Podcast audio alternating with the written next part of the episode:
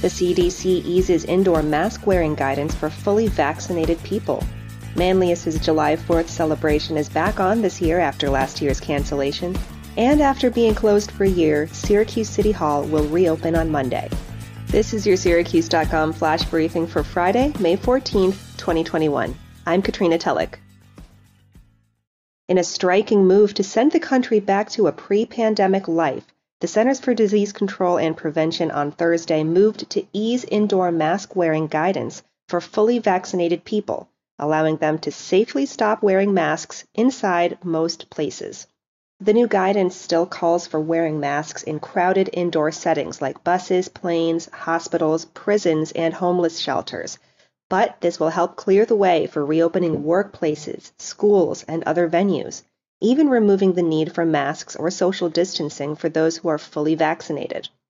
The CDC will no longer recommend that fully vaccinated people wear masks outdoors in crowds.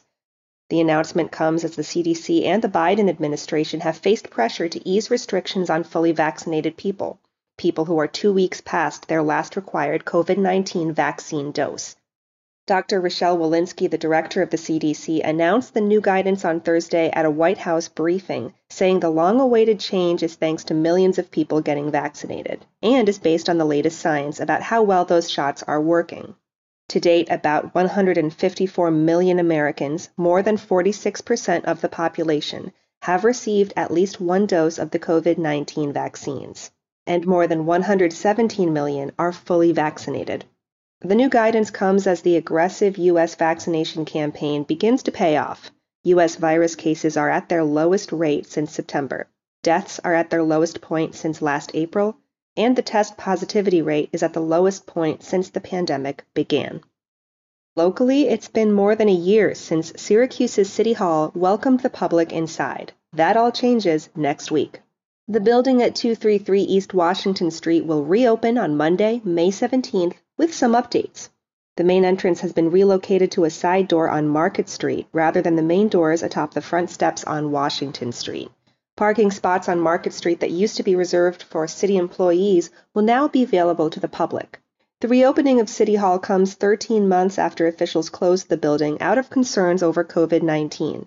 The mayor and his staff have remained at City Hall daily during much of that time, but the public aspects of that building have been closed. City Hall is where you go to pay your taxes, water bills, and parking tickets, or to participate in public meetings like those of the Common Council. All of that business has happened virtually since last April. Now, all of those payments can now be made in one spot in City Hall. They can be paid with a credit or debit card in person, with the exception of property taxes. The annual Independence Day celebration in the village of Manlius is back on for this summer.